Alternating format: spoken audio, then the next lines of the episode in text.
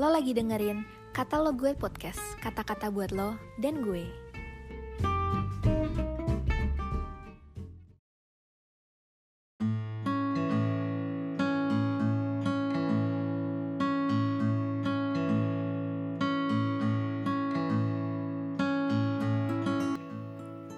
Shalom sobat muda, kembali lagi pada renungan kita hari ini, Minggu 23 Oktober 2022 yang berjudul Segala sesuatu dari Tuhan untuk kemuliaan Tuhan.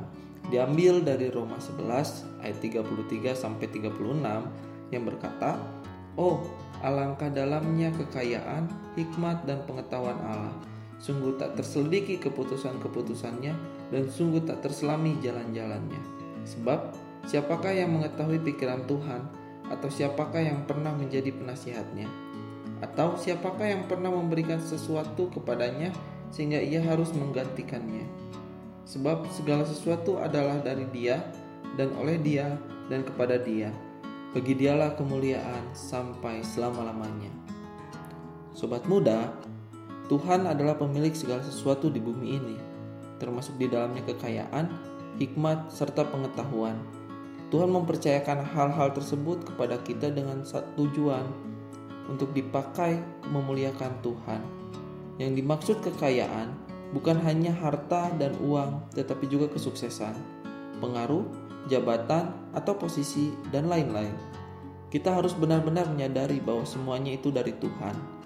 Ulangan 8 ayat 17 sampai 18 berkata, "Maka janganlah kau katakan dalam hatimu, kekuasaanku dan kekuatan Tangankulah yang membuat aku memperoleh kekayaan ini.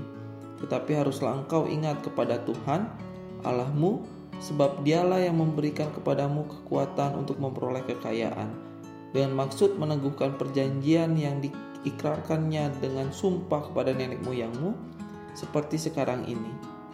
Kekayaan yang Tuhan percayakan kepada kita digunakan untuk memuliakan Tuhan, sebab semuanya dari Dia, untuk Dia, dan oleh Dia.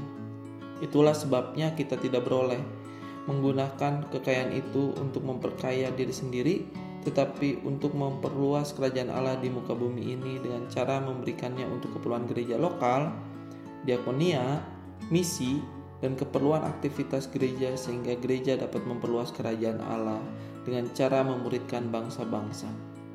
Dan pada akhirnya, kita tidak menyembah kekayaan, tetapi menggunakan kekayaan itu untuk memuliakan Tuhan sehingga kita tidak binasa karena kekayaan, tetapi menggunakan kekayaan itu untuk kepentingan Tuhan.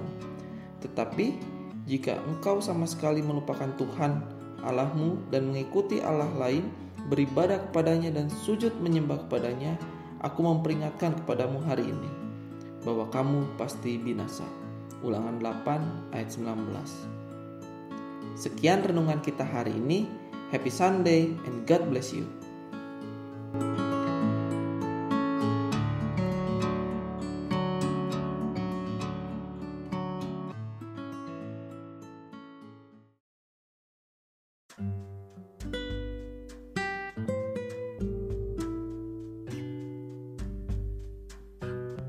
Makasih udah dengerin podcast ini. Jangan lupa follow dan juga share ke teman lainnya.